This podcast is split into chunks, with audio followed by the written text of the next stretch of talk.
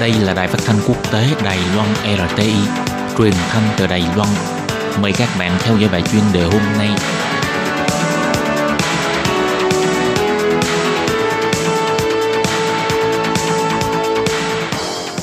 Thúy Anh xin kính chào quý vị và các bạn. Chào mừng các bạn đến với bài chuyên đề ngày hôm nay. Chuyên đề hôm nay có chủ đề là liên tục đưa cảnh báo về khí hậu, hội nghị thượng đỉnh G20 vẫn chưa thể đạt được nhận thức chung. Và sau đây mời các bạn cùng lắng nghe nội dung chi tiết của bài chuyên đề này.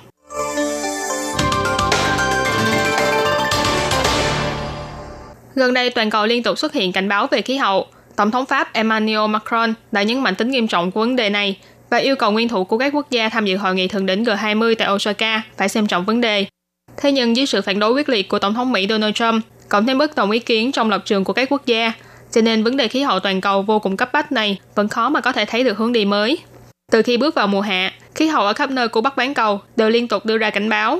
Nhiệt độ ở một số nơi của Ấn Độ đã đạt đến mức kỷ lục, nhiều lần vượt quá 50 độ C. Tính đến thời điểm hiện tại, năm nay Ấn Độ đã có đến ít nhất là 137 người tử vong do nắng nóng.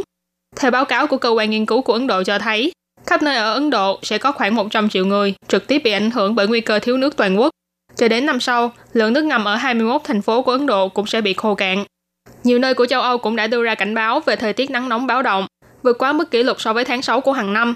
Pháp, Tây Ban Nha và Hy Lạp đều vượt ngưỡng 40 độ C. Một số thành phố của Tây Ban Nha còn đạt đến 44 độ C, thậm chí dẫn đến cháy rừng.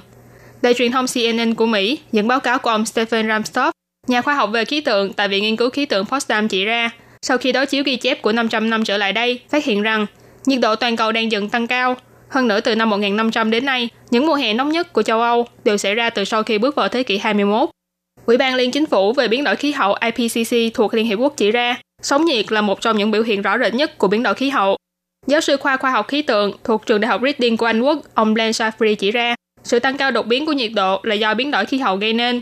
Vì vậy, trước khi diễn ra hội nghị thượng đỉnh G20, Tổng thống Pháp Emmanuel Macron đã lên tiếng kêu gọi nếu trong hội nghị lần này các nước không quan tâm đến vấn đề biến đổi khí hậu vô cùng cấp thiết này, thì Pháp sẽ không ký vào bất kỳ tuyên ngôn cuối cùng nào của hội nghị thượng đỉnh.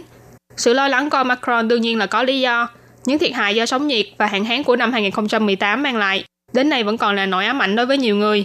Pháp còn là quốc gia chủ đạo trong việc thúc đẩy ký kết Hiệp định Paris về biến đổi khí hậu năm 2015, trong đó đồng ý rằng giữ nhiệt độ toàn cầu không tăng quá 2 độ C. Thế nên việc này như là một sứ mệnh đối với ông Macron. Từ tháng 11 năm ngoái đến nay, cuộc biểu tình áo vàng vẫn đang tiếp diễn ở nhiều thành phố của Pháp. Một trong những nguyên nhân chủ yếu là phản đối việc ông Macron đưa ra chính sách tăng thuế nhiên liệu. Và mục tiêu của hàng mục tăng thuế này chính là vì chống lại biến đổi khí hậu. Trong khuôn khổ của Hiệp định Paris về biến đổi khí hậu, châu Âu vẫn đang nỗ lực thúc đẩy mục tiêu khí hậu kế tiếp, hy vọng sẽ đạt được một nền kinh tế cân bằng với khí hậu vào năm 2050, tức là không phát thải khí nhà kính vượt mức ảnh hưởng môi trường. Chiến lược này sẽ liên quan đến việc sử dụng nguồn năng lượng tái tạo rộng hơn, kéo theo đó là sự thay đổi trong ngành vận tải điện và ngành công nghiệp không tạo ra carbon. Hiện Quốc hội Pháp cũng đang thảo luận về việc sửa đổi luật liên quan. Tại hội nghị thượng đỉnh G20 lần này, ngoài châu Âu tích cực thúc đẩy thảo luận về các vấn đề khí hậu, đoàn thể các nhà đầu tư quản lý khối tài sản hơn 34.000 tỷ đô la Mỹ, chiếm hơn một nửa vốn đầu tư trên toàn thế giới, cũng gây sức ép đến chính phủ các nước, yêu cầu nhanh chóng hành động để ứng phó với biến đổi khí hậu. Tổng thư ký Liên Hiệp Quốc ông Antonio Guterres cũng kêu gọi các nước trong G20 hãy ủng hộ mục tiêu cao xa hơn, đó chính là ứng phó với biến đổi khí hậu. Năm 2017, ông Donald Trump lấy lý do là sự ấm lên toàn cầu chỉ là trò lừa gạt và tuyên bố rút ra khỏi Hiệp định Paris về biến đổi khí hậu. Trước thềm hội nghị, phía Mỹ đã từng bày tỏ phản đối đưa ra bất kỳ hứa hẹn nào về vấn đề biến đổi khí hậu. Thậm chí có thông tin cho rằng Mỹ đã gây áp lực với một số quốc gia, yêu cầu họ phải dùng từ ngữ một cách thích đáng trong vấn đề khí hậu. Những việc làm này đã khiến cho các nước châu Âu đồng loạt chỉ trích.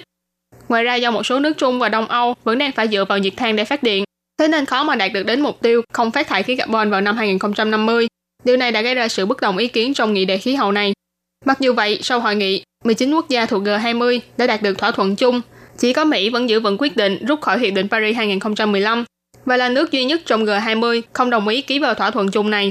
Thủ tướng Đức bà Angela Merkel mô tả đây là tuyên bố 19 cộng 1, giống với tình huống xảy ra ở các lần hội nghị trước, kể từ khi Tổng thống Mỹ Donald Trump rút Mỹ khỏi thỏa thuận khí hậu Paris. Tuyên bố chung hội nghị thượng đỉnh G20 Osaka viết, các bên ký kết thỏa thuận khí hậu Paris khẳng định cam kết tuân thủ đầy đủ, phản ánh trách nhiệm chung nhưng khác biệt, tùy vào năng lực lẫn tình hình cụ thể của từng quốc gia. Các bạn thân mến, vừa rồi là bài chuyên đề ngày hôm nay do Thúy Anh biên tập và thực hiện. Cảm ơn sự chú ý lắng nghe